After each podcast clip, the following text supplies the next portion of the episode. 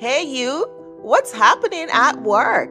What's keeping you up at night? What's causing you frustration or depleting your wellness at work? Talk to me and with me. This is Joyce Odidison, your host with the What's Happening at Work show, where we create solutions to work, live, and play well. Join me now for next episode. So today I started the year-end well-being challenge. And many of you may be wondering why a year-end challenge and why people are so busy.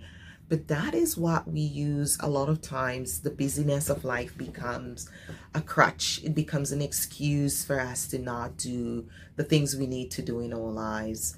We we're all busy, but we should be making time for the important things too often we let that busyness become uh, an excuse, a crutch. I'm too busy, I'm too busy. Uh-uh, life is busy. But we need to make time for the things that are important, the things that will move us from where we are to where we want to go. And the busier we are, the more upset we become, the more short, the more uh, distraught, the more disconnected, the more angry, the more frustrated, and we just become ugly, ugly versions of ourselves. Let's face it. And I know I've been there, and this is a time to to change that. To say no, I want to find a pretty me again. yes, I want to find a pretty me. You know what's inside. I want that joyful, happy person that I am to come out.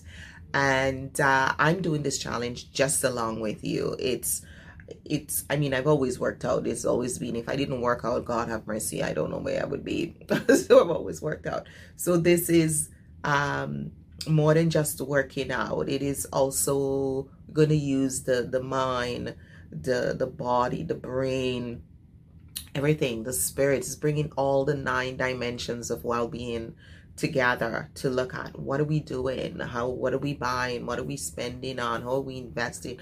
What are we sharing our time? Everything. Our life. Just calling to question who are you? What are you doing? Who do you want to be? And how do you want to live a bigger better more joyful life? This is what the challenge is about. And this is what I am calling you to do. So as we go through the challenge, we're going to look at what do I want to do differently? The first exercise you're going to be doing for the challenge is to set a goal. You're going to get to set a goal for what it is you want. For me, I think I want to lose uh, a few pounds. Um, I want to to tone up some more.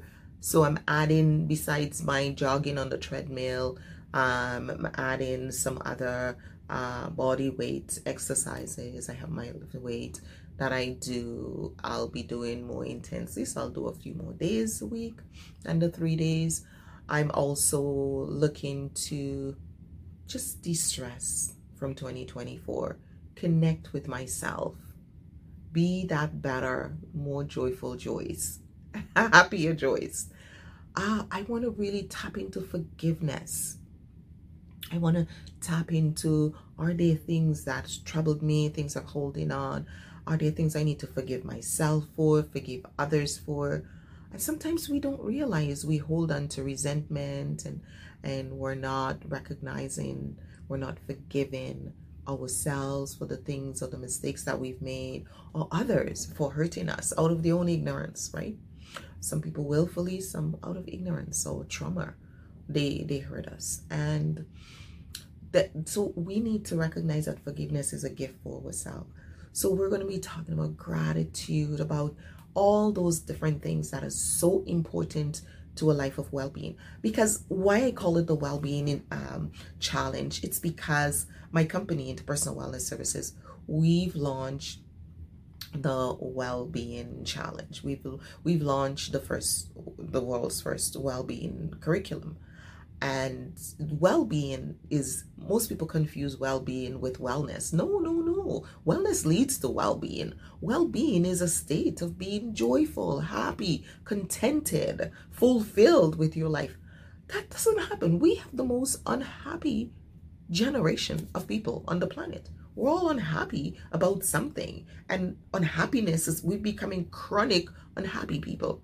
It's a, chronic disease of the mind. It's unhappiness, and it's leading to mental illness, leading to digestive issues. It's leading to a, a lot of the the health issues and the cancers and and we have so much you know environment and in our food to struggle with if we can clear our minds from the toxic emotions and thoughts and feelings and and we can treat each other with kindness and we can forgive and we can stop poking at others and crushing others to feel good about ourselves. Let's just do the things we need to do. Hey everybody has made terrible mistakes in their lives that they regret that they would change that they've learned for. And some of us will suffer consequences of the mistakes we've made for the rest of our life right? But I believe that every bad situation brings something good. It doesn't matter what you've been through, there's something good that comes out of it. So learn. What do I learn? What do I know differently? What do I grow? How do I grow? How do I change? And through this process, we need to become more aware. We need to become more clear.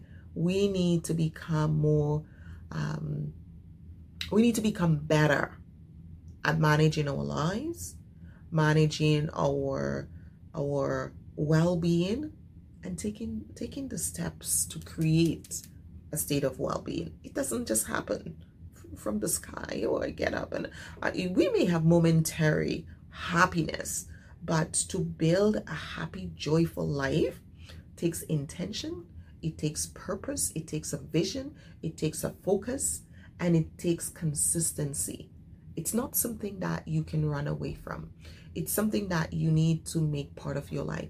You need to have joy into your life. You need to have fun. You need to have all of these parts of your life. But that may mean different things to different people. So we shouldn't be judging others.